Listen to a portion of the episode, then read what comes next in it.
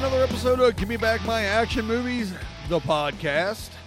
Of course, it's the podcast because you're listening to a podcast. We can't call it Give Me Back My Action Movies the Lego set because it's not.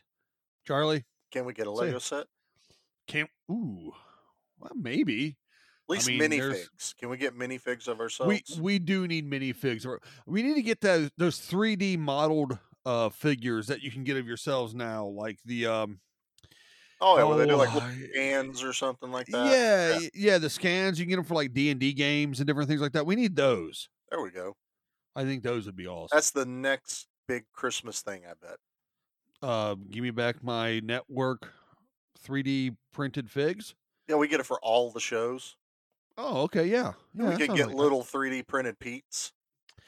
little Pete's, little gets- sludges. Get little tiny six packs for him. Yeah, yeah. We got little, we can get little sludges with a guitar. Uh, we can get uh, we can get um, um, Get little Nates with Nickelback shirts on it.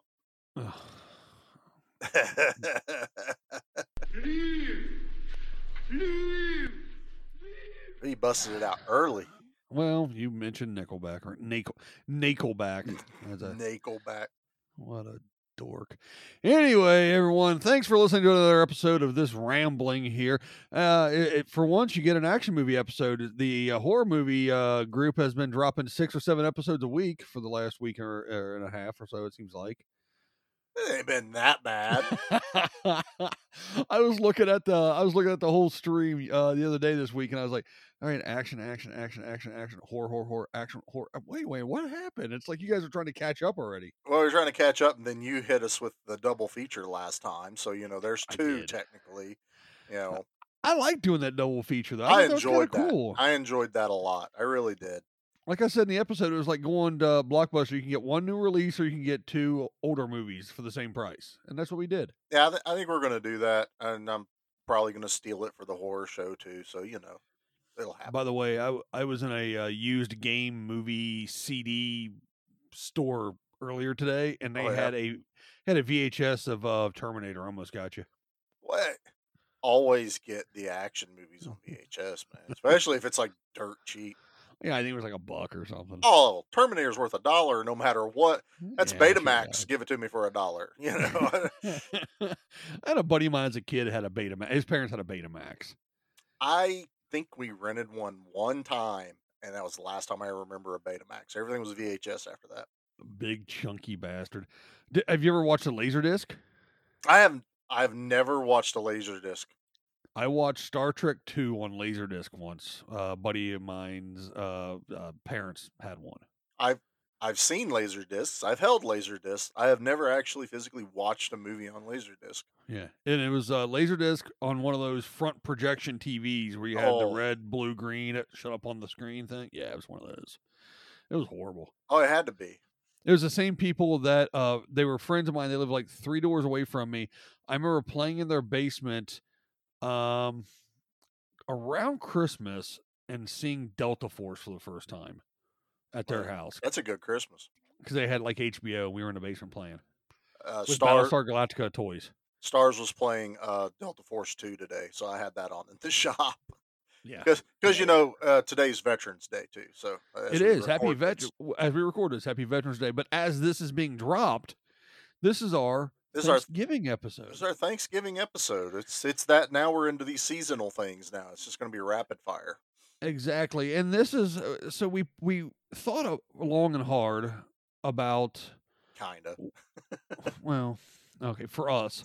Uh we we when we started talking we're like what kind of Thanksgiving movie can we do and we went uh I don't know. Yeah, what action Thanksgiving movie is there? I I got no clue. Yeah, I can't think of anything. So then we're thinking well next of kin is about family Yes. and Thanksgiving is about sort of family. Mostly for me it's about gravy and and stuffing and turkey, but Well, for me, it's family. We we're, all the family gets Yeah. together. So this yeah, is a me movie we try to we try to avoid mine. We do. That's why we adopted you. But um, True. this movie had family coming together, just uh, not under the circumstances that are awesome, like Thanksgiving, but True. death. True. and uh, well, you know that uh, Thanksgiving, death, same thing. Um, so Where turkey dead. dies. dead turkey. So I feel like I die after I eat sometimes. Yes. So this movie, another reason. uh, So Charlie and I hadn't seen it except. uh, I think Charlie, you were saying what you only seen it maybe once, like on TBS as an edited version. Dude, I, I seriously, I had glimpses of re- remembrance during this thing, and I'm like, I feel like I've never seen it all the way through, or I watched it edited, and it would have had to been like the early days of like TBS TNT on Granny's cable because she they got cable before we did. So Well, they were up on the mountain; they could actually get it. exactly. So eh, yeah, I I had very faint memory of this movie, but I was like, I think I I liked it. And we saw the pictures. We looked it up, and I'm like, Yeah. they got bow and arrows and crossbows and sawed off shotguns. I'm like, yeah, let's do this one. And then we watched it, and Yeah. we both went. We went. "Eh, Uh-oh. okay, um, so there's action in it. There is. Uh, There- there's gunplay and there's some fight scenes and stuff, but it's a lot more drama and crime driven than Yeah. action driven. but not uh, it's really not heavy on any of those things it's not like heavy Right. drama it's not heavy crime it's not heavy thriller it's not heavy action it's just all of those things kind of sprinkled into it Yeah. So before you guys uh, bitch and complain that this isn't a full on action movie, yeah, we know. we're well You te- aware You tell us another action Thanksgiving movie, okay? that's right we'll save it for next thanksgiving if we Yeah, remember will next Thanksgiving. However, this movie did drum up a lot of nostalgia for Charlie and I, but not about the movie itself. So Charlie was born, raised, except for the time he was in Columbus and I met him, um, and lives now in the far mountainous corner of Virginia. Yeah. Near Tennessee, North Carolina, and Kentucky.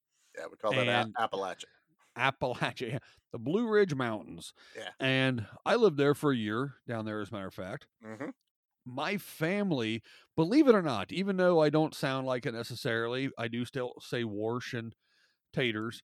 Uh, my family is from that area, but of Kentucky, on the Kentucky side of things. And I was raised in Kentucky until I was 18.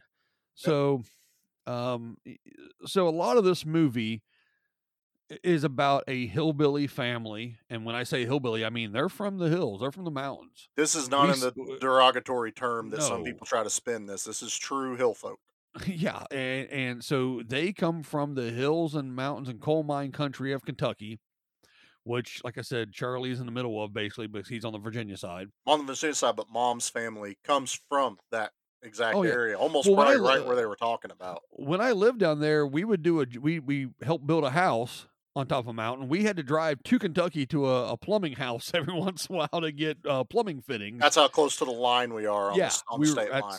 right, exactly. Uh, matter of fact, when I worked down, when I lived down there, I worked for a local radio station covering high school football, and we had a team from Kentucky come over, Yep. and the coach's last name was Collie. Yep. So I talked to him. Somehow we were related.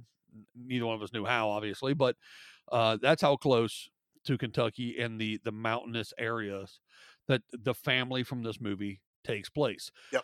So we talked a lot about before we went on air here about uh, some of the feels of this movie, and then also watching it. It's like this movie was perfect because we do action movies. We have a a, a, a, rock action, you know, theme song, Mhm. but we like this. So I've this this movie is the musical is the movie version of this music.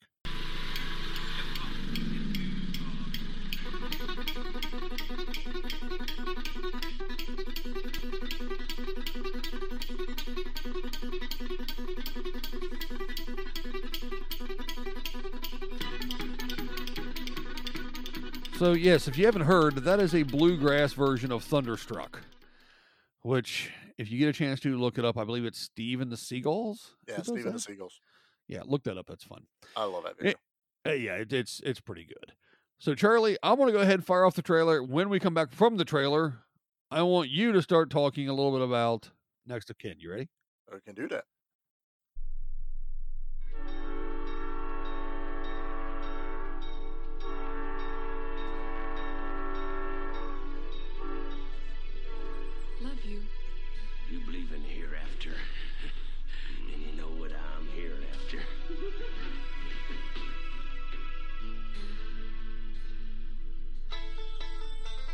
Swayze is Detective Truman Gates.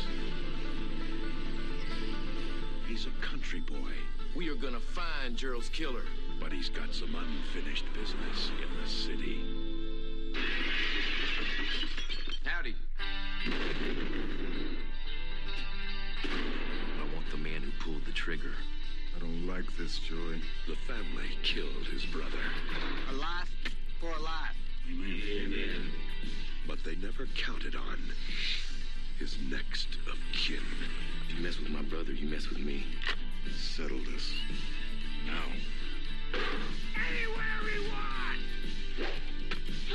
When these boys head for the city, someone better head for the hills. We ain't seen bad yet, but it's coming. Next of kin. See, even that trailer, I would have been like, I'm in. I'm 100% in. Yeah, yeah. it's coming. Yeah, that, uh, th- to quote Hank Williams Jr., "A country boy can survive" is is kind of the mantra of this particular movie, man. Yeah, so, it is. Yeah, it is.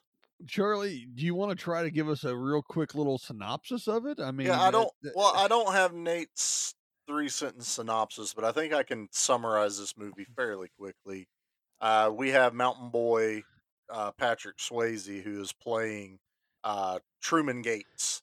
He's a detective in Chicago, and we'll dig into that why that's a thing here later.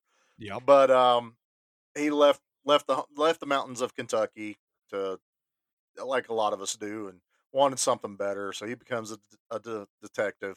Uh, we find out his younger brother uh, Gerald, who played by Bill Bill Paxton. Well, I can't talk tonight. Bill Paxton. that's all right.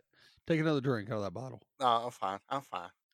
Um, yeah, we should be drinking some pretty good stuff for this episode. I'm telling you. Uh, yeah, right. is his younger brother followed him up there, not doing as well. s- Loads up vending machines with cigarettes and all these other things at all these bars, and we find out that the mob is trying to buy out this vending company.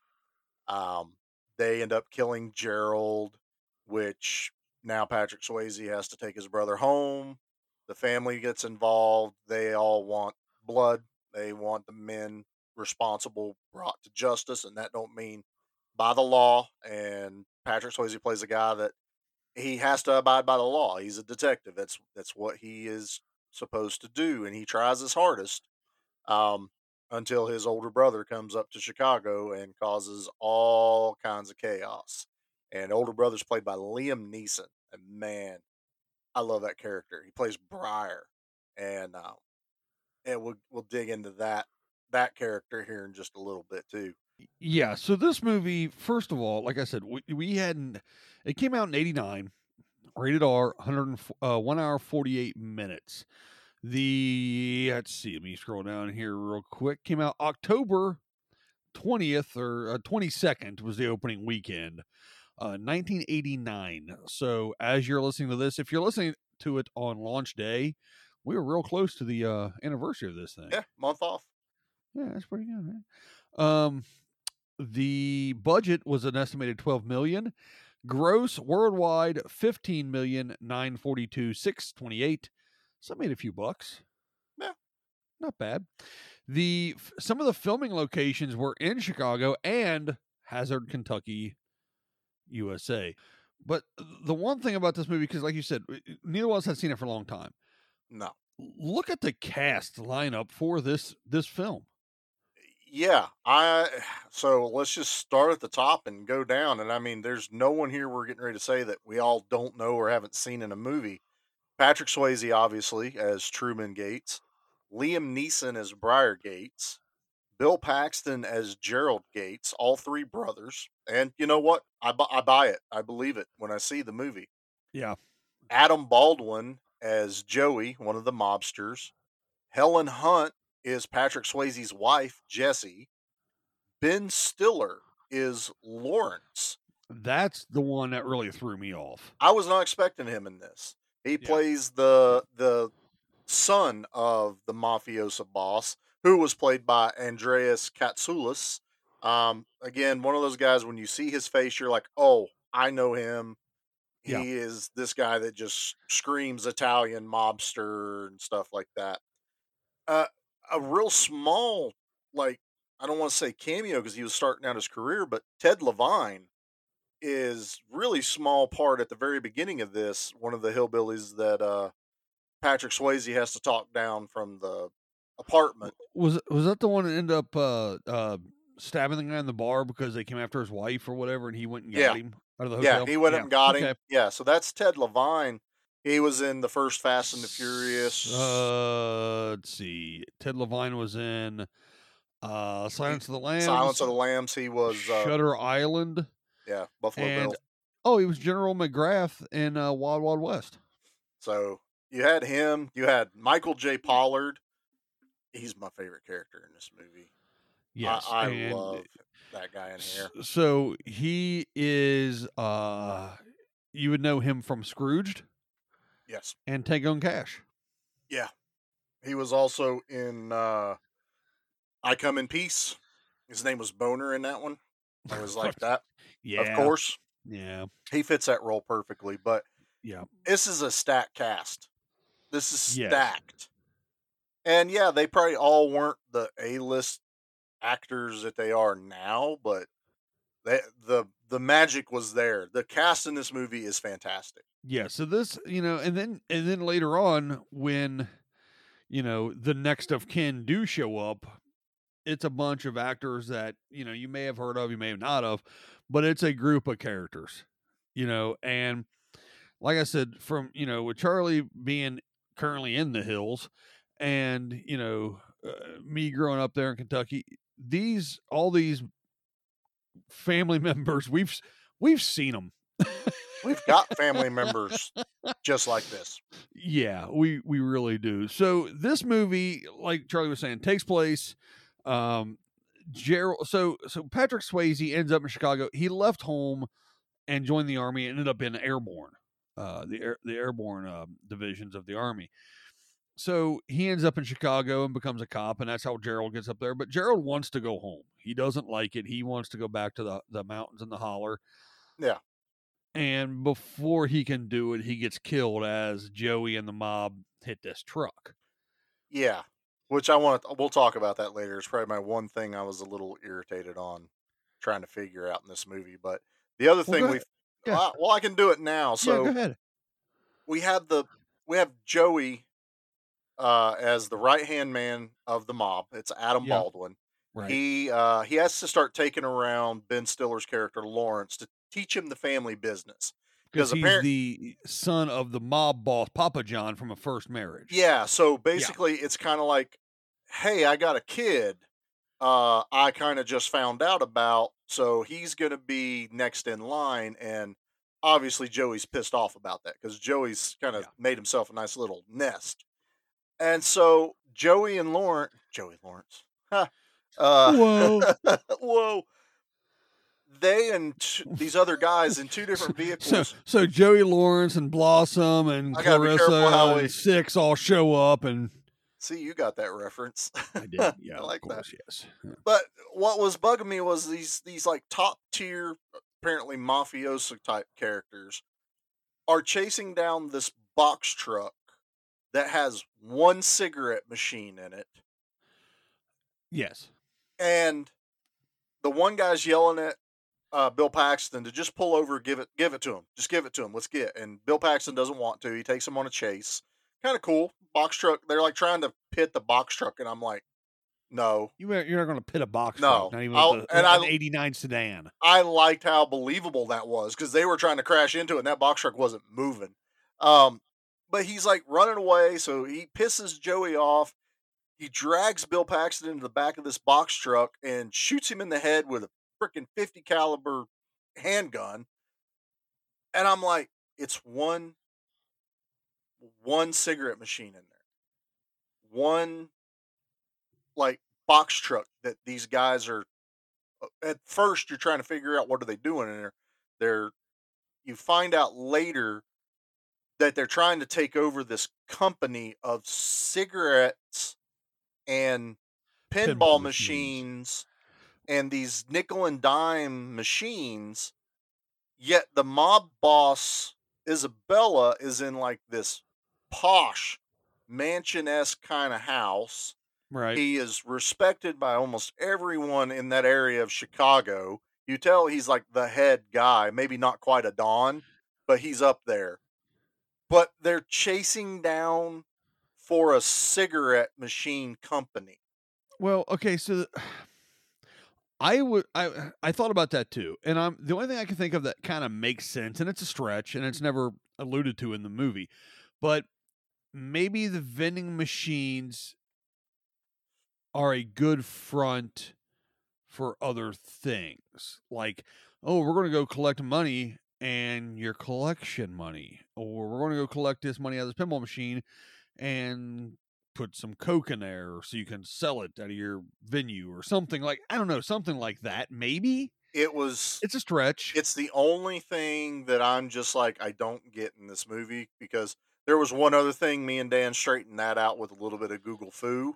Um, when we'll, we can Hi-ya. we can dig into that in a second. But I was just totally like confused as to why this mof this high ranking mafia boss, his left and right hand basically are doing this dirty work of knocking over a box truck with one cigarette machine in the back. And they even say that the the the the business that had it all of a sudden called to have the machine taken away, so it was a setup. And I'm like, Right. for what? What were you setting up? Yeah, I Because there wasn't intending to kill Gerald. They didn't know No. Gerald from anyone. No, they just wanted the, to pull him over, boost the money or whatever. Yeah, the fifty dollars that might be in that machine from cigarette sales back in nineteen eighty eight. Yeah, yeah. I, I, I that was the only thing that I really couldn't like stretch my brain around of. That's what we're going with. They took over a cigarette and pinball it was warehouse. stupid. It I I just didn't buy it. Not for being mobsters. I'm like, eh, I don't like that. I do need to throw this out real quick. I, I should have done it at the beginning of the episode, and I forgot to do it. I need to put out a trigger warning real quick on this. Pete, at one time, they shoot and kill a lot of pinball machines. Oh yeah, I totally forgot about that. So Pete, you if know you now. if you watch this, If you haven't seen this in a while, they yeah. I should have done a body count of pinball machines. I didn't even think of that because that would probably be higher than the actual body count in the movie. Yeah, probably five or six pinball machines. Uh, so anyway, yeah, so they they kill pinball machines. Sorry, sorry, Pete.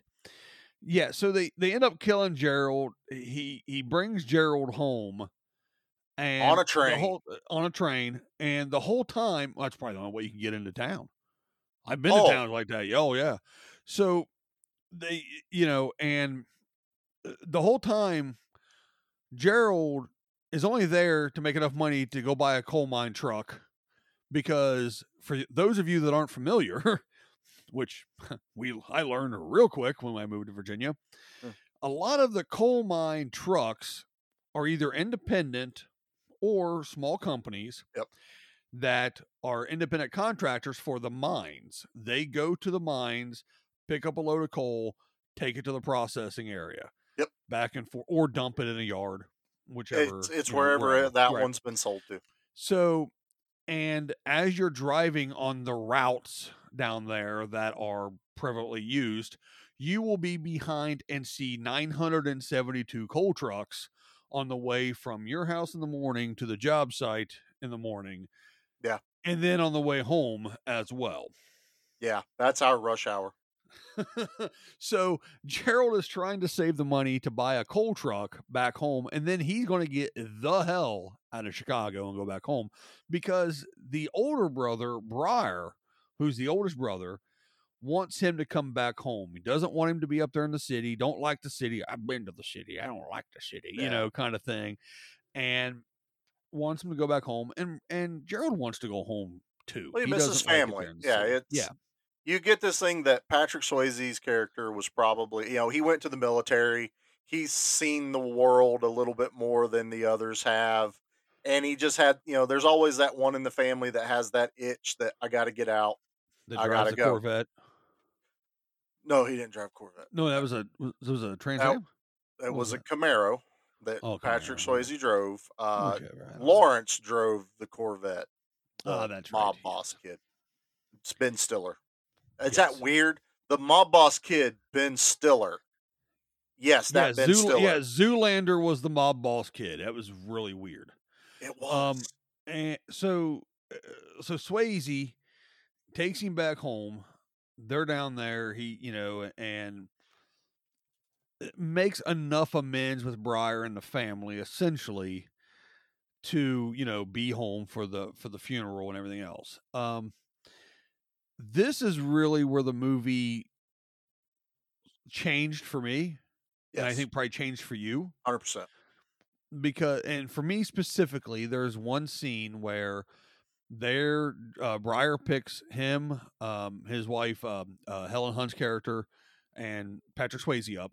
They're in the pickup truck driving down the road and in the back is Gerald's casket. Yep. so my grandfather who primarily raised me most of my life was born and raised in that area of Kentucky. And when he died when in 94 we took him back home to bury him in the family cemetery Mhm, the problem was the family cemetery is on top of a hill mhm. like most of everything Like down most are. down there It's all hill. so it's That's all why hills. we're hill folk.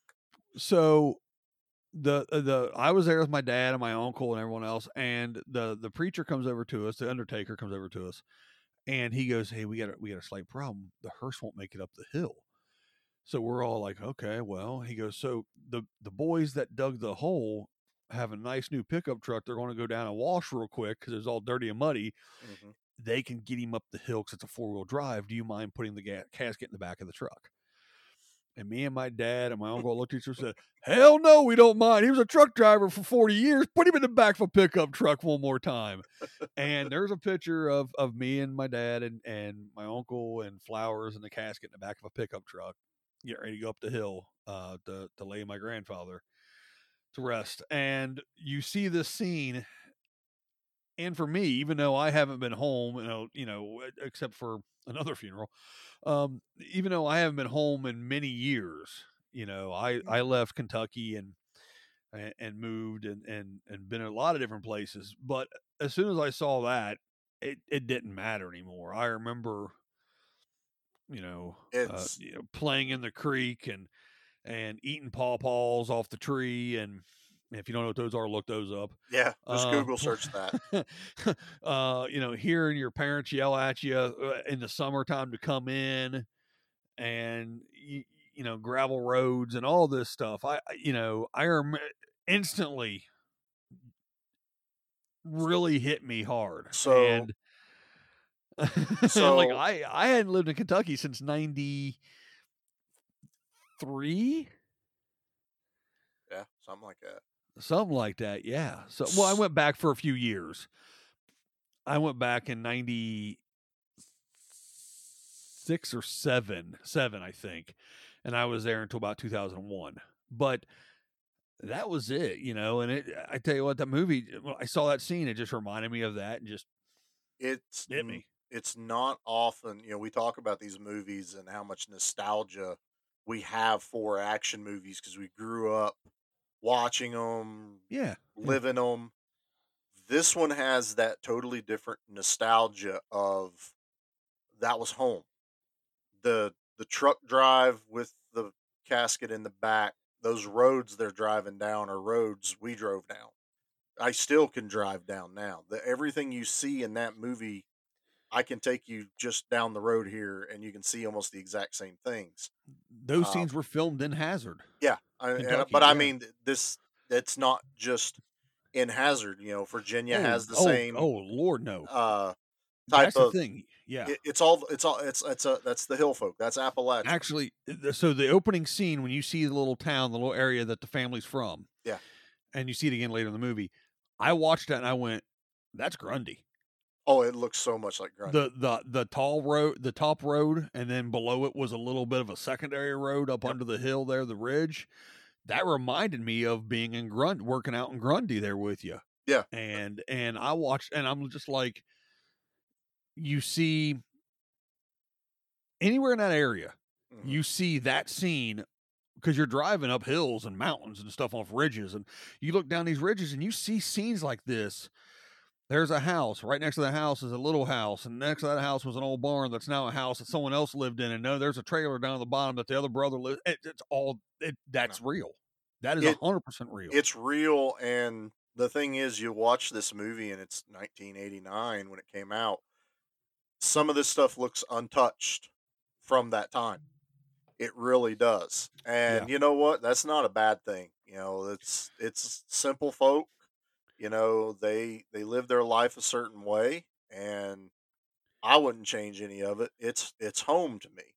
Well, this hell, is uh, uh, what what year was that when we worked out past grundy we were in um oh hell i don't remember now You say what year, but it was probably you know two, 2012 or 13. 12 something like. What's the city out past Grundy there, where we were out there Hurley? looking at bridges? Hurley. Hurley, Virginia, out looking at bridges to do a bridge job. We were doing. Yep. And we were like, "Hey, is there anywhere? Is there a, re- is there a, a restaurant we need to use a public restroom, or something like that?" They went, "No." Nope. We're like, "Isn't there a restaurant here or something?" They went, "There was one, burnt down." Yep. And literally, we had to use the employee restaurant at a Dollar General because they're everywhere. But Mm. there was no public restrooms. There was no public phones. There was no restaurants. No. There was nothing. There was a farm store that was not a branded farm store like a farm and fleet or anything like that. Nope. And a Dollar General. Yep. That was in a pole barn. Yeah, it was. Yeah, it wasn't one of those that's been built up lately. It's it was. No, and, and there, there's one way in and out of Hurley through a cut in a mountain. literally. Yeah, eh, dude. So yeah, you see this in this movie, and you went, "I know that where that is in real life right now." Oh, a lot of people probably know it hit national news this year. It Yeah. almost got washed away again, like really, really bad this time. Ugh, All those bridges one that we were supposed to put that bid on for, a lot of those bridges aren't there now.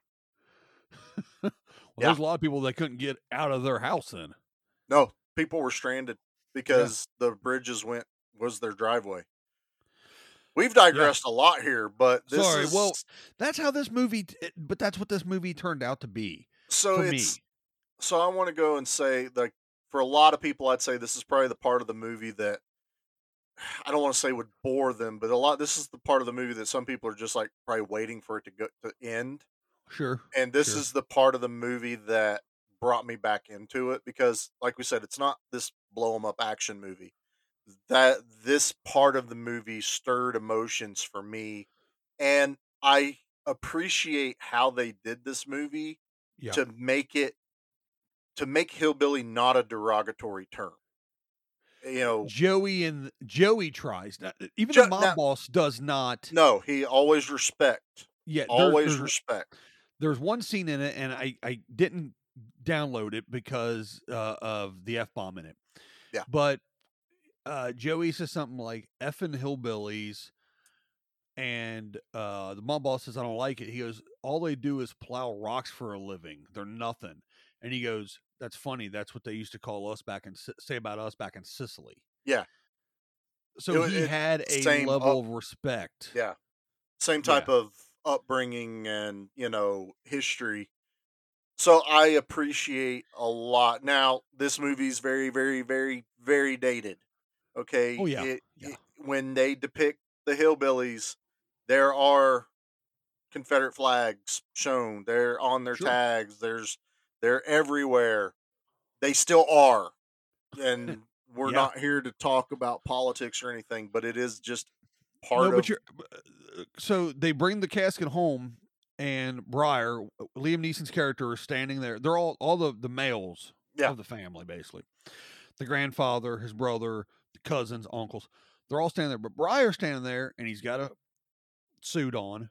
He probably owns one suit. Yeah. the suit's there. He's got the tie on, and a worn ass hillbilly bill folded trucker hat.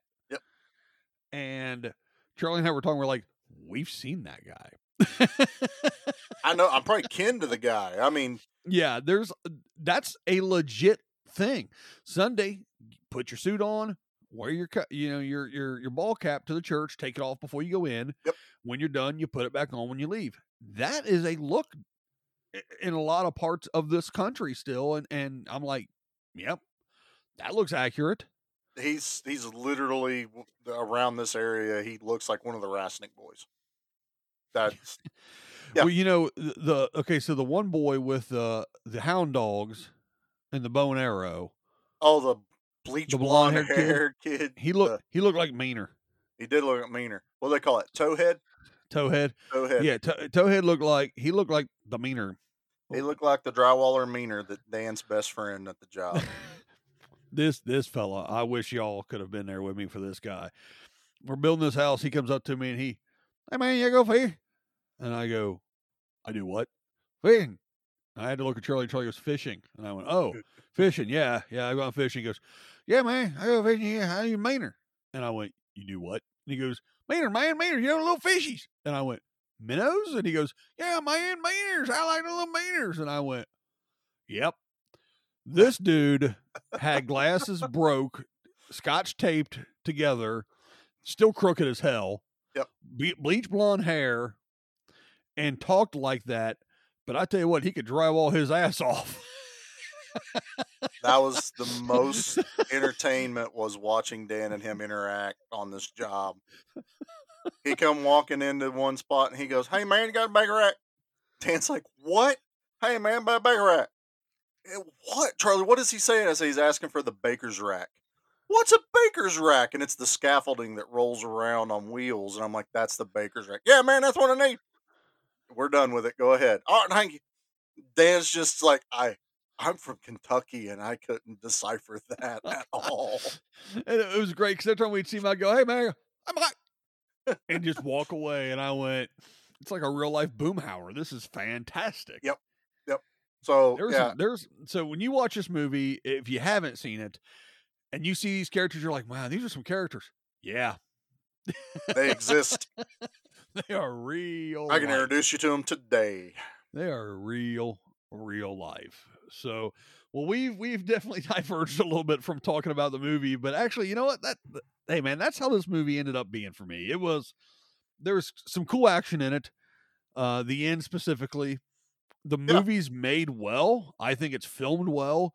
The music's good, and when you watch it, you go, eh, "Is this legit?" And it, yeah, it, it's from my standpoint you know, I was born in 76. I remember the 80s in Kentucky. Yes, that's it's pretty accurate. And you know, and then you know, but the movie itself, like you said, it's it's the feels of Home. for me being a kid and being home, yeah, Home. kind of thing. So, I say we Um, do a uh, commercial break real quick, wanna and then, then we can actually talk about the action part of this action movie. yeah, we will talk about that and we will explain why there's hillbillies in Chicago. Yeah, yeah, let's do that. Yeah. All right. Hanging with us. We'll be back in just a minute.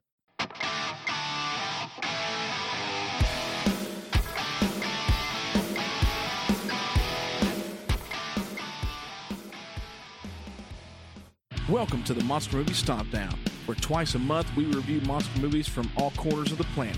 Join me, Sludge, And I was went to watch it the other night, and she's like, "Why are you watching this? You can quote this movie line for line. Like, That's very accurate." my co host Mark, Don't ask me to, to do a stomp down on this because it's zero. okay, dude. Ruben, what's your stomp down rate? and our brother from Texas, Ruben. it, it- it's just I'm like, wait a minute, they, tricked me into watching this. yeah, that's what, that's what I felt like. Like. as we give you the history, our review, and the stomp down rating of some of the best and worst monster movies around. Available through the Podbean app, YouTube, Apple Podcasts, Google Play, and Amazon. Make sure and check us out on Facebook and Instagram.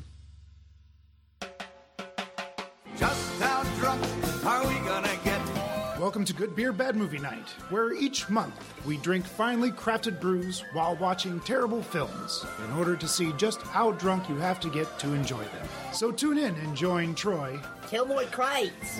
oh, that was pretty good. Thank you.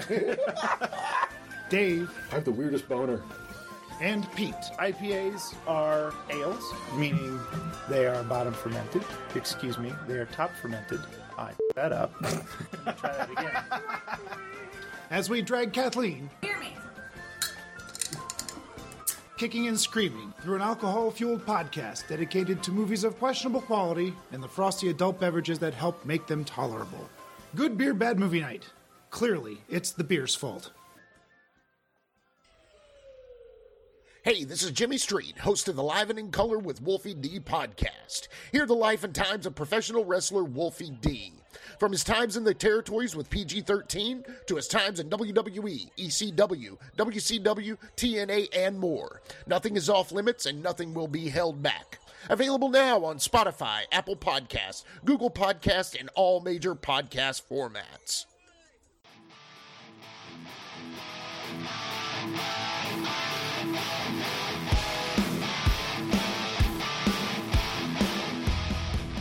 All right, folks, we're back. Charlie. I just have to say, you know, speaking of family, Jimmy is my cousin. He knows all the other people I know and is related to the same people that I've been talking about. Yes. Yeah. It, it's it, I mean, it's it's legit. We're not even joking. It's not a bit. It is legit. Charlie. Yeah. This movie when he goes home and has it out a little bit with with uh Briar. I'm going to play the clip and you can hear Patrick Swayze talking to Liam Neeson. Listen to Liam Neeson's accent. Yeah, I wouldn't want to leave these plush accommodations either. Least it's my place. I still own the land it sits on. Can open the door in the middle of the night and take a piss on it if I want. I was really worried of what his accent was going to be like for this Mhm. movie. It's not bad. No, It's not bad. I like I like his. I like how Patrick Swayze's is more muddled. You know, it's there for certain things and then it's not. So it means he hasn't been home in a while. And I know a little bit about that, getting the muddled mutt uh, dialect to where I go to Columbus and I look like anytime I talk, people look at me really weird, calling tomatoes maters and potatoes potatoes. Taters, yeah. And then after 10, 11 years, go home and they're like, you sound funny. And now Well, I go back to Ohio and they're like, you still sound funny. And like, now I just sound funny to everybody. Well, that's what happened to me. I, I moved to Virginia, got a station at a radio state at a radio station, got a job at a radio station. Station at a radio station. I know, like right? that. Got a job at a radio Station. station. station. Ended up working the county fair. Did a a break with another guy, who, by the way, was Mister Excitement. I thanks for listening to us here at the Russell County Fair. I mean, Mister Excitement. Yeah. And I come in and do my thing, and people walk up to me and go, "You talk funny. Where are you from?" And I'm like, "Oh, I, uh, Northern Kentucky, Cincinnati, Columbus ish."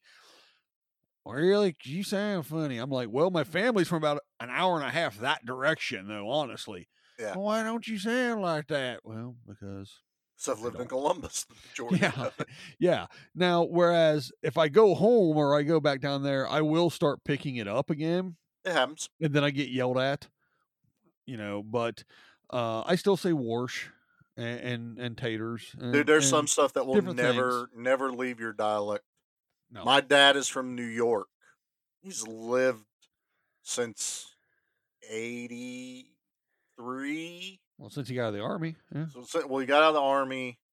We did live down here a little while. Then they moved to New Mexico when I was born for three years and then came back. So, yeah, not quite 40 years. Dad's lived down here and he still kind of has a little bit of that New York, upper New York, not New York City. Your Dad sounds pretty stuff. hillbilly, though. He does now, but every once in a while, they'll still be like, "That that's not something a hillbilly would say." You know, Dad still has some of that northern dialect every once in a while. The hillbilly and me came out at lunch day when I had a fried bologna sandwich and bean soup. Yeah, you made me hungry talking about that. I was like, man, you you went all in. You went full immersion for this episode. I did. I was I was looking at the menu and they the place is known little this little mom and pop joint. They're known for coney dogs and, and gyros. And and I looked at it and I went, I got fried bologna and bean soup. I'll have the fried bologna and bean soup, please. and everyone else looked at me. I went, What? And then there was this old guy in like a business, kind of like a soup, Mhm. sitting there eating. He goes, Well, I'm from West Virginia and I like bologna sandwiches. I turned around, looked at, it, I said, All right, buddy, me and you go be all right, I think. Ain't nothing wrong with a nice thick slice of bologna fried up on bread, man. It was good too, man. I'll tell you. Anyway, let's get back into this movie here. Yeah, we're talking movie. about a, a movie today. Yeah, I guess kind of. Hey, it's All our right, show, so- man. We can talk about whatever we Yeah, want. I have the microphone and I will do whatever the hell I want to. That's right. So he goes home and everyone down there, eye for an eye, ash to ashes, tooth for a tooth, you know. Yep. And he keeps trying to tell them all, "Hey, look, the police have to handle this. I'm a cop. You, we can't do this. We, you know, you have to let them.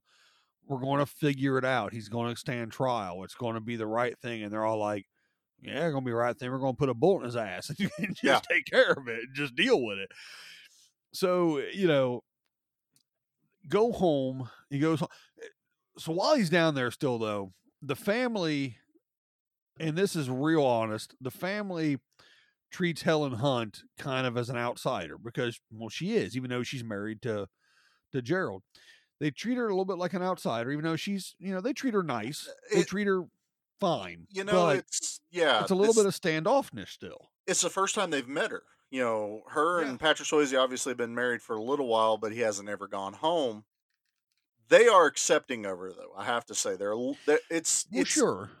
it's how family we still. are. It's still can. Yeah, and I loved how Briar was kind of the first one to go up and talk to her about thank you Yeah. for how you treated Gerald, the younger brother, to make him feel at home in your home. Yeah. I I love that because that's exactly what it would be like. Um, look, the women of the area are always the not as talkative to the newer people. I don't want to say stranger, but she was essentially a stranger Sure. and they're you know I, I won't ever say meek because most of them women could break you in half if you looked at them cross-eyed They whoop the hell out of you. they'd take a piece of kindling to you and break you but it's their way It- so it, I, it was never a form of offense to helen hunt it was just kind of and even helen hunt's a little bit like i don't know what i'm supposed to do i, Yeah. I Yeah. i'm fish out of water completely Sure. Yeah. but it was believable. So and that's where I'm going to Yeah. come back into Well, this yeah, going uh, absolutely. how well everyone did this movie. I was like, yeah, I, I can introduce you to someone that kind of felt that same way. I'm married to her, you know, bringing her home the first time, driving down the four lane, and a truck come running up beside us because in the passing lane, and somebody hanging out the window yelling, "Hey, Charlie!" and kept going. And Jackie's like, "I what what was that?" And I'm like, "That's my cousin Jared. That's legitimate. Hand to God. Oh, That's yeah. the first time Jackie met my cousin, hanging out the passenger side of a pickup truck, hollering my name because he knew my truck. and that was Jackie was Helen Hunt at that moment right there. Yeah, it, you know, but uh, what broke the ice, I think, for him though, is they, you know, some lady finally asked her, like, "How did you meet?" And they're talking a little bit, and she was like, uh, uh, you know, they're like, "Oh, uh, he says you play the fiddle," and she's like, "Yeah, I teach violin." So they send a little girl in the house, and she brings out a fiddle, and or violin, Mhm. and Helen Hunt plays it as a violin, even though it's tuned like a fiddle. two Um, two two different instruments. We need to let people that don't understand that They are. they may Um look similar and I think could be played Uh, They're played similar. oppositely, but they are actually two different instruments. And eh, eh, but she sh- but she plays plays her style. classical violin on it, and everyone in the holler can hear it. Obviously, Yeah, yeah. You can hear everything in the holler. Oh yeah, but at the same time, it was different to them and it was foreign to them, but they appreciated it and they could appreciate that it was music. And Yeah. music is a common language. It didn't matter. They understood she knew music. They know music. It was a, an understanding. It was a bonding moment. It really was. was. It, Yeah, I it was really good. I did. I I did like the part though where she goes, "How did you two meet?" And uh, Helen Hunt goes, uh, "In church," and all of the women went. He went to church, and she's like, "No, he was investigating uh, a robbery." And they're like, Yeah. "Oh, oh." Oh, so you yeah, know he's like, you know, these are church God fearing people, and they were even like, "Uh, uh, Uh, uh, Truman went to church. She's like, no, yeah. no, he was investigating a robbery. Yeah, so even though it's it's a notch in the Bible Belt, some of them, some people there still don't go to church. no, some people don't, but you know, you could tell though that this know. was a God fearing part of the oh family. yeah, absolutely. I mean, that, they And- had all that stuff, but you know, God fearing yet will kill you when you mess with our kin. Well, I mean, Old Testament's very vengeful. Yes, eye for is. an eye, you know. So, um, so uh, he goes. They go home Mm-hmm. basically at that point, and Briar's not satisfied with the fact that he's going to go up there and do the law. Briar wants to go up there and take care of Mountain things. justice. So he drives up and stays in the same Hillbilly Heaven Hotel. Now, this brings us to the point why in Chicago is this taking place? Why is there a uh, Charlie was like, "Well, what's why in that? What's with Little Kentucky being in Chicago?" That's, that's what I called it. I was like, I don't Yeah. understand where Little Kentucky came from in Chicago. Right. We didn't either until we did some Googling and find out that Chicago was, is, and was a huge area of immigration from the South. So we were looking, and this comes uh, courtesy of newcity.com. And it talked about how, uh, for example, in 1972, a lady named Carol Harris moved up. Her and her husband moved up from Alabama and and started a a, a country bar. And it, it goes on to say the hillbilly presence overlapped uptown, probably ranging from Sheridan, which is mentioned in this movie, Yes, it is. on the east side to Ashland, which is a part of Kentucky. Yes, probably made it feel a little bit like home. On the west, uh, Addison, south to Foster. On the north, they also had concentrations in Lincoln Park, Lakeview, and uh, Bowmanville neighborhoods. In fact, records show that in the 40s, 50s, and 60s, as many as 400,000 African Americans migrated to Chicago from the deep south, like Mississippi, Alabama, and Georgia. And an estimated 70,000 whites also settled in Chicago after the Korean War. These migrants came from the Mid South mountainous regions like North Carolina, Kentucky, Eastern Tennessee, and West Virginia. So the areas known as Hillbilly Heaven, especially in 1988 when this movie's supposed to take place, basically, because it really happened. Yeah, there was The- an actual place. Yeah. Yeah, the this says that the neighborhood even had its own version of the Hatfields McCoys, which, by the way, my grandmother on my mother's side is a McCoy. The Corns and the Tates would would fight each other, um, you know, in that area. So when you see this, we were like, "Why in the hell is it Chicago?" Because that's it happened. It was legit. Um, Yeah, one of the first interactions we see of Gerald, or not Gerald, but Truman, was he goes to talk down a guy that had stabbed someone in one of these little like flop house looking places. And to talk him down, he starts talking about home in Kentucky. They're in Chicago, but he's talking about the mine that got shut down that the guy got laid off from. He's talking mm. about the holler that he went hunting on. And the guy's like, I know exactly where you're talking.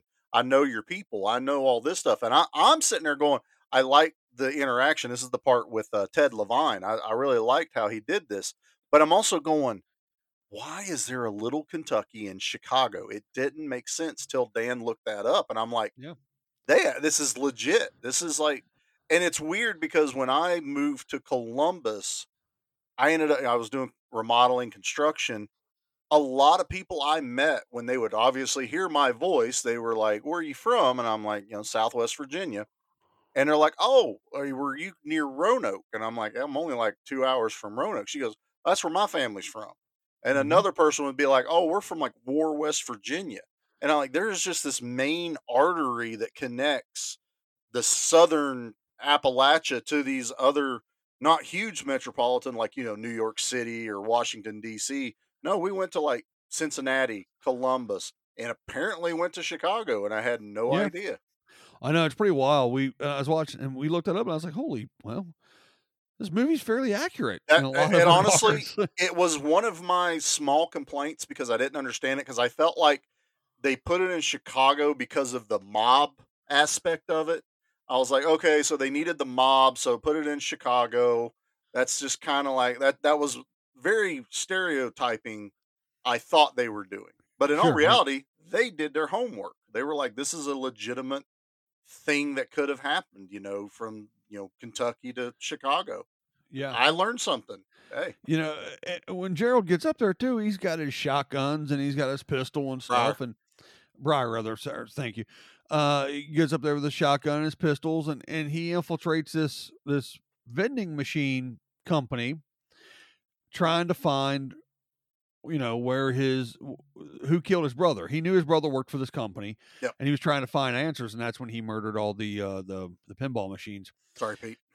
uh you know so he's causing all kinds of uh, of racket and hell and the next day you know that's when uh, patrick swayze's character shows up and he's like he's like well i see y'all met my brother briar And- I he- like he- that. he, knew what was going on at that point He's- he knew he was coming you know He's grinning like a Cheshire cat when he walks in there, and you're just like, yeah, he knows Briar's in town. And Yeah. I really, really love that whole interaction because he's just very like, well, it looks awful bad. And he goes, I hear you don't want to press charges. No, no, we'll take care of it. Oh, you'll take care of my brother. Whoa, we didn't say it was your brother. And then the dum dum character of the mob guys, who I thought was hilarious, yeah he goes, I told them because they asked me who did it. I was like, oh my eh, God. yeah so eh, he's up there now trying to to to figure it out and they you know eh, And look, they know who did it. They yeah Truman just has to prove it, Right. even though he knows pretty much that Joey was the trigger man. right He finds out that Lawrence though was in the truck when Joey killed Gerald. So there's also throughout this whole thing, there's butting heads of Joey and Lawrence, the mob guys. And you get the feeling that Joey's going to screw over Lawrence pretty soon, and he ends up doing it. I thought that was actually pretty freaking brutal for the way the Yeah. movie was going. Yeah I was impressed. they so um yeah they they break into where briar's staying take his his shotgun that he had up from one of the the floorboards Mhm. and they go out with lawrence and joey kills him and burns him alive uh, you know burns him down and all Oh, this stuff yeah. sets him on fire and everything but leaves some of the shotgun shells and the back of the shotgun shell where the primer is says like ashland kentucky or something on it and I didn't like- understand that either. I, I don't I think guess there was. they're supposed to be made at a a bullet manufacturer, shotgun manuf- uh, you know, shell manufacturing company from Kentucky, which I guess would make sense that they would get shells locally that way or whatever. But it was it was a MacGuffin for sure Totally to just was. prove that oh. And they're telling, you know, Papa John, uh, the main mob boss, and he's like, Papa "Ki- yeah, they keep calling him Papa John. And he's like, kill him, kill him, kill him with a large pepperoni with extra cheese. And uh, so, and then Shaq's like, this is my shakaroni. And I went, what the is going on now?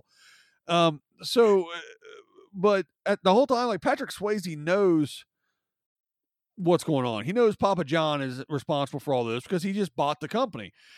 So he goes and has a talk with him. He's like, "Hey, what you know? This is what's happening." Da da da. And Papa John, he's making you know sauce and noodles and stuff. He's doing exactly what you think, you know, the Yeah, Italian American yeah. Sicilian Hey, guy. bibbidi bobbidi, yeah, the spaghetti. You know, he goes into a room with a bunch of guys playing poker, but there's no money on the table. a boxing gym. A boxing gym, and uh, you know Isabella, his last name, Papa John, is back there in an apron and all this other stuff. You know, carrying plates. But you know, he apparently he's the guy that knows how to cook the good. You know, like the little caterpillar robot from Runaway. Yeah, with the know, gabagoo. The, the gabagoo. We got to get the salsa just right. Mwah. Sorry, it's, it was in the movie. yeah, basically, yeah. So he uh this this is a little clip here uh after he's been talking to him and it's it's it's, it's just a bad ass. This is a pretty hard ass clip. Hey, Gates. Truly sorry about your brother. Too bad. Oh, no, sir. We ain't seen bad yet. But it's coming. Yeah, he gives him that like sly look, and we already know what's coming. You know, hell's Yeah, co- he- hell's coming from the hills, and Yeah. They're bringing everything they got. But I I did like the the the interaction between the two of them, and like we talked about earlier, even though he's kind of accusing him of calling for this hit or whatever, there's still a level of respect between the two of them, and that's Yeah. actually important as the movie goes on as well. Um, which isn't much longer. We got to dive into this. Uh, sure, sure. Briar Well, comes in and yeah. causes a bunch of chaos. They they frame him. Uh, Truman has to like now find Briar and almost kind of like patch things up between the two of them because they've been butting heads since he got into Chicago because of the lack of work that he thinks Truman's not doing. And he takes him home. So he stays there with Jesse and ends up leaving him there the next morning to go out. And I think that's when he does the interview with uh, yeah, I think so with Papa John. Papa John. Yeah. So He, he interviews with, he interviews with Papa John trying to get a job as Yeah. a driver.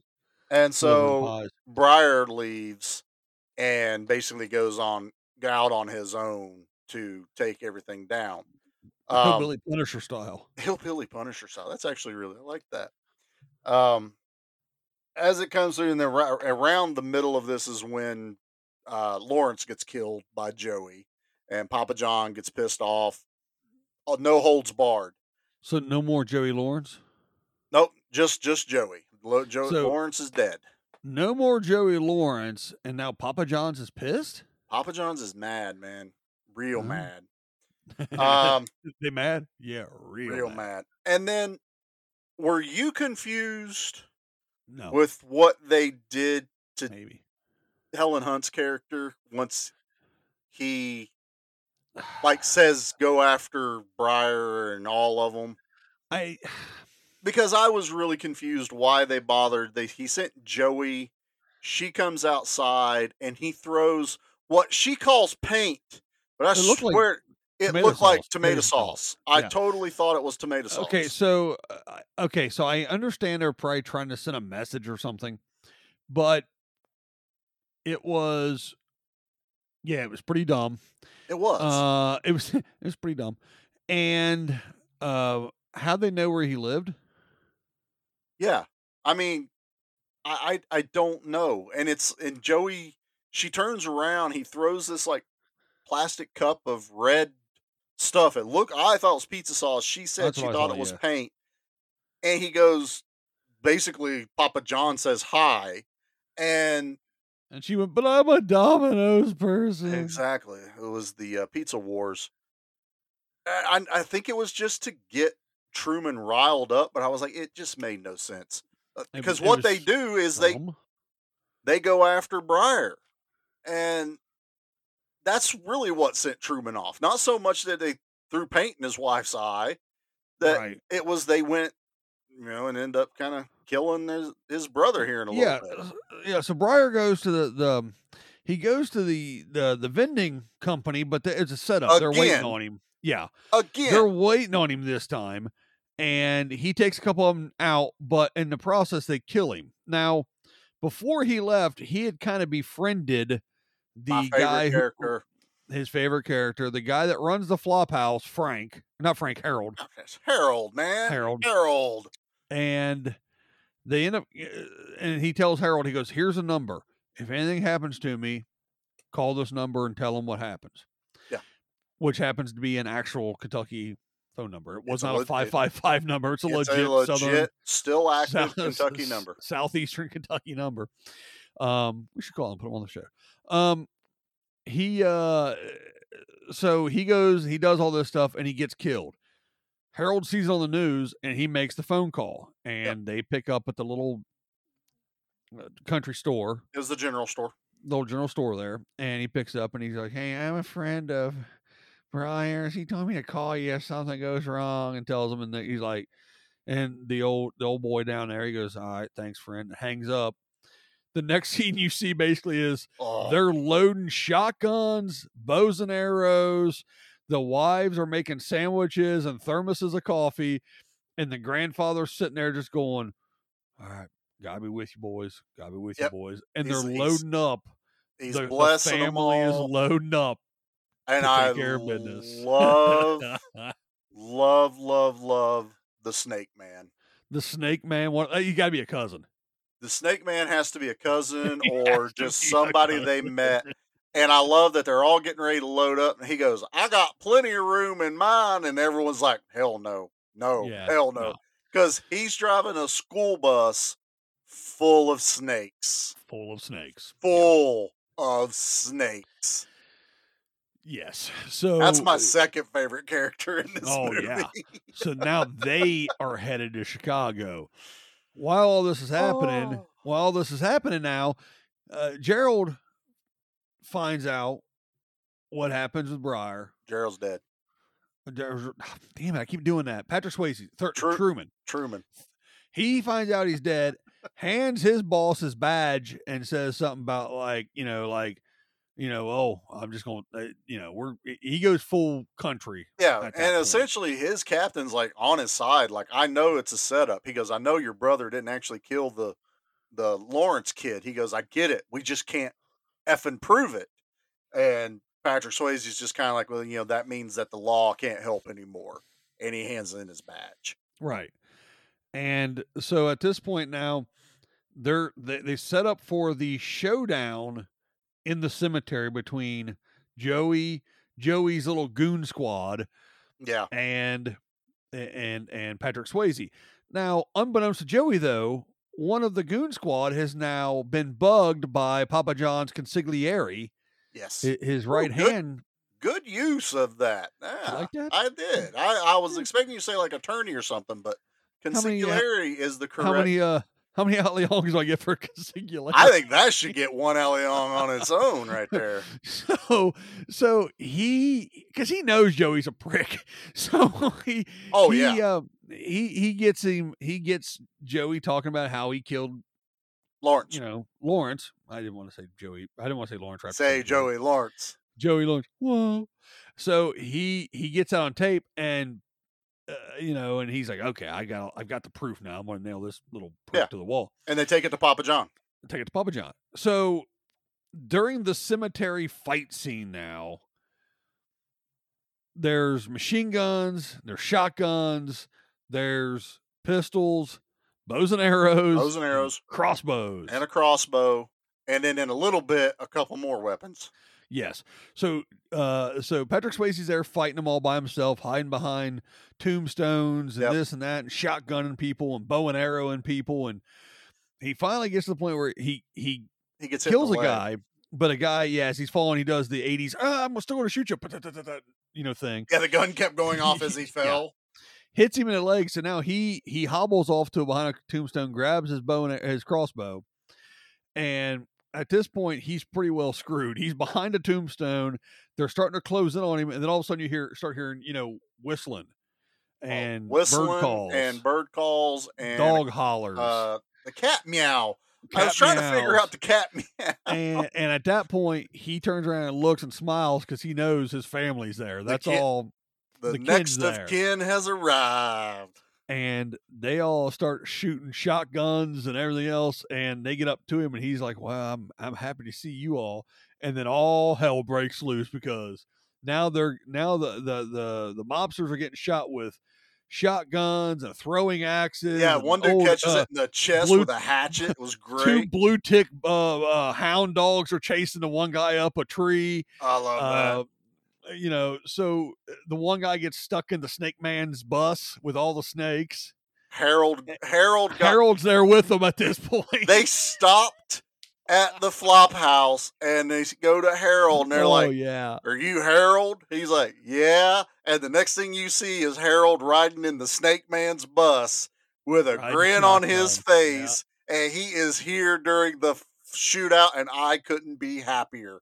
I was so Oh. tickled that Harold was involved. It was so good. It So made me so oh. happy. I loved it. That gets an Al Leong on its own.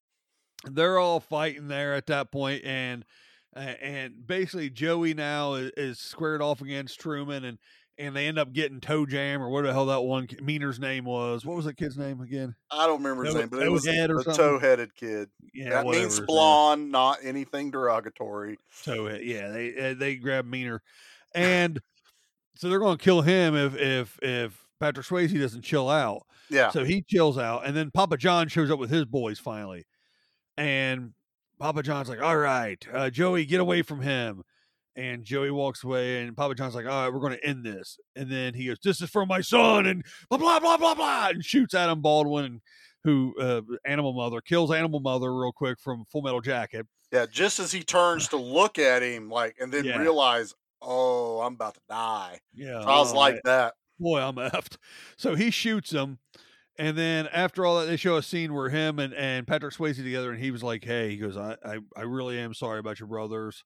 Um, there, you know, there's This is over between our families. Yeah, our families are done, right?" And he goes, "Yes, sir, they are." And he hands him back A Gerald's knife. knife. Yeah, Gerald had. Joey goes, took it from Gerald. yeah, and he goes, "I believe this is yours." And he grabs it. He goes, "Yes, sir. Our families are, you know, we're good at that point, essentially." Yep. And then Patrick Swayze, he he quits the police department, and him and Helen Hunt run off to have some baby that was a side story in the movie. Yeah, she ends up pregnant, and that yeah. And other than he gets to tell Briar he's going to be an uncle, it was kind of that brother bonding moment to get them back together a little bit. You know, that's Well, really all also that talk was. about how they beat the shit out of each other a couple times. I did like that too because you know that's what brothers did beat the hell out of each other. So, and then Patrick Swayze obviously shot in the leg. Yes. And you know, uh, and that, and that's pretty much That's pretty it. much That, that's the end of the movie.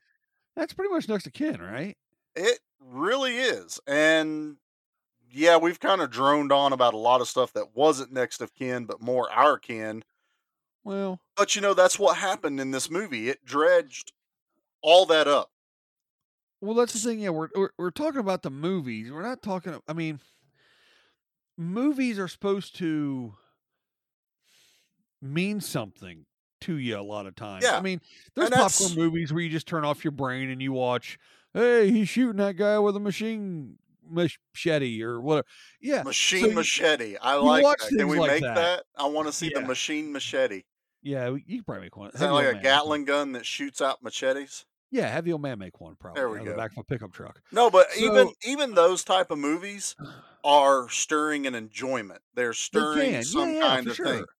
And this one, yeah, it, on the outside, I would be like, yeah, this this ain't even close to an action movie based on what we call action movies that we would normally review. Sure, sure. And I can even say that I'm sure a lot of people are gonna, you know, if you take our recommendation to watch this and they go, "Yeah, I, I see what you're talking about, but I have no connection to that," and it's like, I get it, because guess what? You didn't grow up in that. You probably have Right. no. What I think the biggest thing to take away from what me and Dan were just talking about is what you see in this movie is a true, actual interpretation of a lifestyle that's still lived in this country. And while we're looked at sometimes as the dumb or the uneducated, that's the stereotypes I talk about that they did not do in this movie, and I was thankful for. But I take, you know, I take, uh, uh, I don't like it when people think about that part of our part of the country like that. You take offense. Offense. I don't know why that word didn't want to come Well, to it's because you're a dumb hillbilly. Um, you son of a bitch. Burnt him. But you know, you're right. It's like this like movie. Yeah, yeah, good job there, Joey. Whoa. Uh, this movie was. I mean, it's a good movie. It, it was made well. It was filmed well. The action sequences are good. I, I I liked it. There was I think the hatchet was the one thing that was a little goofy to me because it was yeah, a just it was one of those But- like but oh it's in me. Yeah, they, yeah. I mean, it's so you know, good flick, like the flick. Oh, solid movie. I will watch this again. This is probably Yeah. going to be one. A I I watched it on um Amazon, so it was a pretty clean cut. Yeah, I rented it on Amazon. I had to yeah. rent it. There, Yeah. I I don't know where it was elsewhere, but uh, nowhere. it was it was. It, I think it still kind of suffered from the bit too polished at parts, especially when they tried to do the dreary parts of uh Chicago. Now, how it was lit up See, in the I it on- Appalachia, I was like, I watched it on my computer screen. You watched it on a big TV. there is a difference on that too. Yeah, yeah. But I was still pretty happy with the transfer. It looked good. They didn't over polish it. Just in some things get lit weird. Um, I, I I would recommend to anyone to watch. I would recommend anyone that is curious about that lifestyle or even just a, a glimpse. This was a pretty accurate depiction of life there.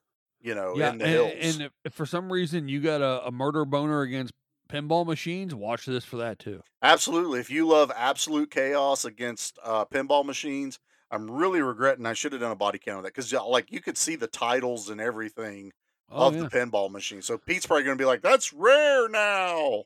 And if you want to hear Qui Gon Jinn talk about taking a piss outside, you can do that too. Yep, yep. I that happened as well. it did. We had the drop for that one. Hey, I played that. You did. I know it was good. Do you uh you want to do the body count? You Yeah. ready? I, I, I, I, did it too early the one episode, so I I, we sure. well, uh, we've we've talked about the movie now, so I think we can do the body count. you ready? I'm ready. Yeah.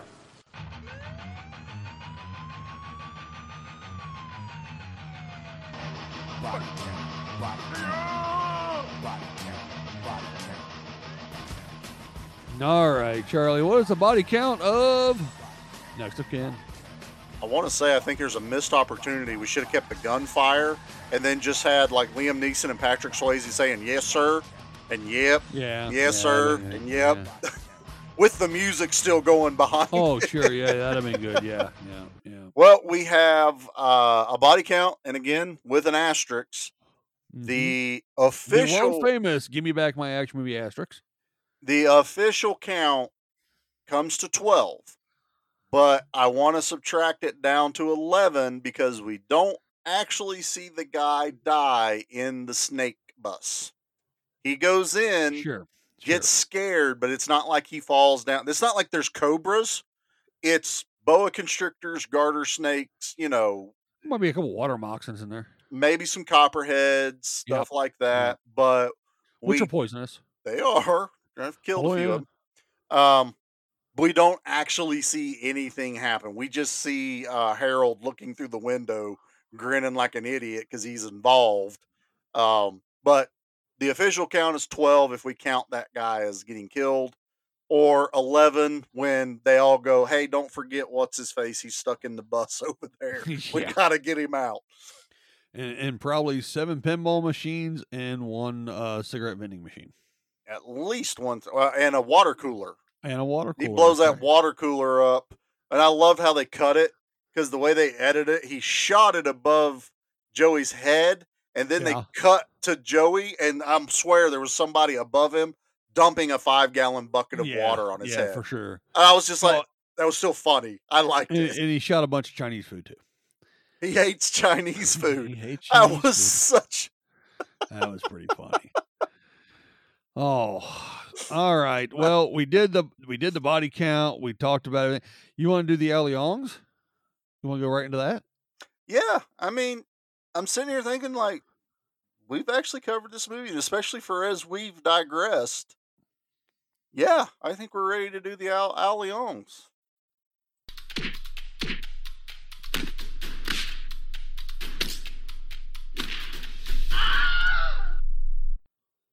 I love it. Yeah, it's pretty good. I like I love it. It's pretty good. So we we All right. alternated last time we when it did our double yeah, feature. I so don't know whose turn it is. Go ahead.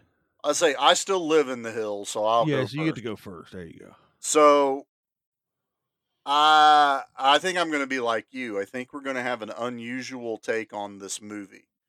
If I have to rate this as just an action movie, like the show is about, um, it's like a five and a half or a six. I'll give it a six because there was some stuff I really, really liked on it. Add in all the emotion of the movie itself and how well the movie is done and the emotion it stirred for me. It's like a seven and a half if I add all that together. Um, so action movie six, movie I would recommend seven and a half. It's a little weird, but I feel like this one Yeah, yeah, yeah. I have to divide that because your normal run of the mill guy is not going to have the same kind of emotion we have to this movie. Yeah, yeah, it's an asterisk on this one. It's It's an asterisk episode. Asterisk episode. This is the asterisk episode. the The movie was filmed well. It was it was made good. Uh, it it made good. Um, it was made well. I, I enjoyed the movie. It is not a traditional '80s action film No. by any stretch of the imagination. It's really not. Um, there's some good gunplay in it. the last and- 10 minutes is your know, action movie. There's a there's a a, a train chase scene, pretty cool. That was actually kind of cool. So, uh, you know, yeah, I'm gonna give it four and a half, five action movie. 'Cause it's not a great Okay. action movie. No, it's It- fair. Yeah, I yeah. But again, like you said, this movie felt home. Uh, It- Yes. it, it, I, I felt it. You know, Uh, um, yeah. yeah, I felt it. And I gotta get, I gotta get, you know, my better half to make some cornbread now and some beans and stuff at the house. Um, I want to give it a seven as an overall film. Something I enjoyed quite a bit. Glad we watched it. We want uh, you to watch it if you have Oh, not. This gets uh, high remarks from us to for everyone should watch this movie. Yes. We And- know not everyone's going to like it like we did, though. We Oh, get sure, of that, course, but it is a good movie. Now, at one time, Helen Hunt plays the violin, obviously, Mhm. and Patrick Swayze's running around with a shirt on because he's getting ready to get him some. but he starts playing her violin like a fiddle, and he plays a rendition of the Orange Blossom Special.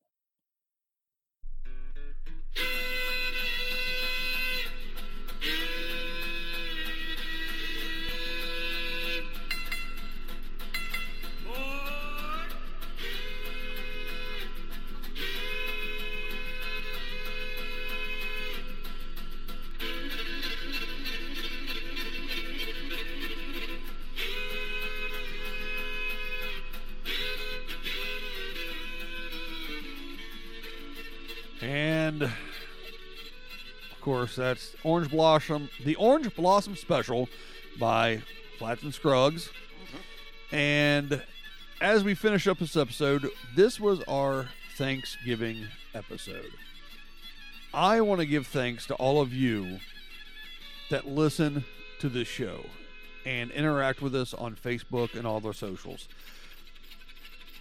Years ago, I went to school to be a radio broadcaster. Um, I now plunge toilets and change smoke detector batteries for a living, but He doesn't plunge that many toilets. Don't let him fool you like that. too many. So, first of all, if you're an adult, plunge your own toilet. Second of all, Charlie and I, I wanted to do a podcast for a while because I wanted, I still loved broadcasting and I wanted to do something. And Charlie had started the Action uh, uh, Facebook group, and we decided to do this podcast, not knowing if anyone would listen to it, wondering if two or three of our friends would listen to it. Yep. And so far, the response has been surprising Oh, absolutely. and quite encouraging.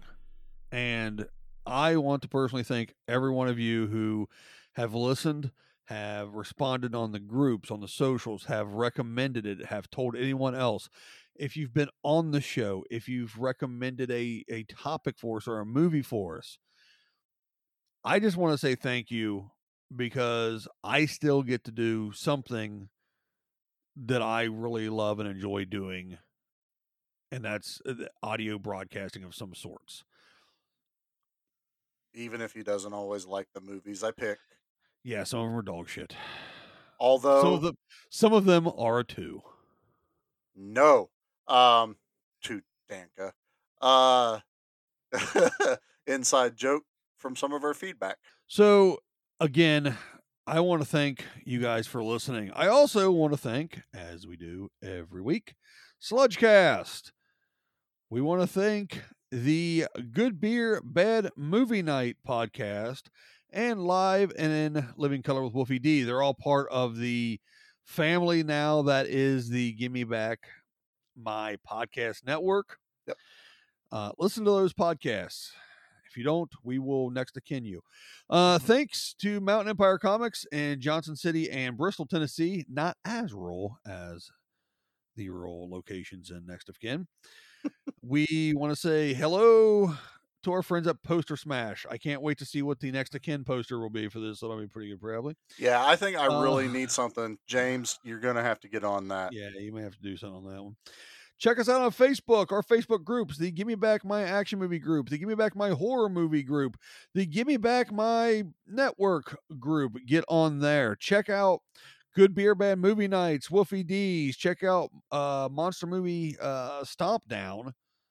And get on all those. Check us out on Instagram. Charlie runs that. And of course, you can email us at gmbmampod at gmail.com. Yes. Charlie, you got, you got any? You got anything? I was trying to think you got to say what you're thankful for, and I was wondering do what yours, I was. I, I guess I'm. If I have to do it unprepared, I'm I'm thankful I get to talk about something I'm passionate about, and I am passionate about action movies, movies in general that I enjoy, and I get to do it with my best friend and Nate.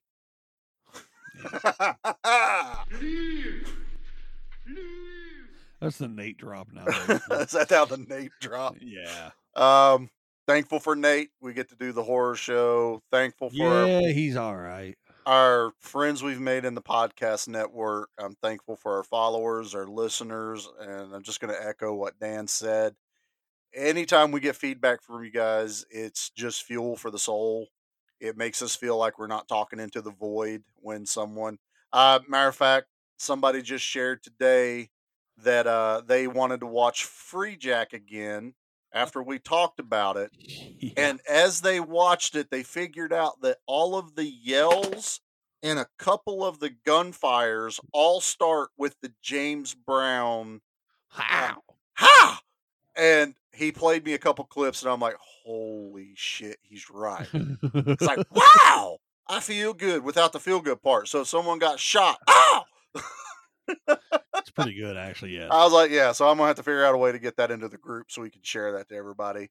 Um, also, uh, my episode with uh, the Jacked Up review show with Cameron, uh, the Linda Hamilton is live, and in a few days, maybe a week, hopefully after you've heard this, both of my episodes will be up and going. I did another episode about eh, his name Luc Besson. There it is, Luc Besson, the guy Yes. that did Fifth Element. So go check out Cameron's show, the Jacked Up Movie Review Show. He's in the group. He's super active I- in it. I, I did an episode on that show. You did, and uh, I don't know when Cameron coming out. Cameron records things way way ahead of time. Like I recorded these in the spring, and they're coming out now. And it's it's his process. He puts out a lot of content. Br- bravo, dude! I couldn't keep up with what he does. He sent No. me next year's schedule, and I'm like, give me a day or two to look through this so I Yeah, can that's, pick which yeah, ones I want to do. much what I told him. Yeah. Yeah. dude, I don't know. know. But go check out Cameron's stuff. He is the you know he is part of the group as well. We we include him and everything. So thank you all, and hope everybody has a good Thanksgiving. Eats lots of food. Everyone, from our family to yours, remember you can have everything you want at Alice's restaurant except Alice.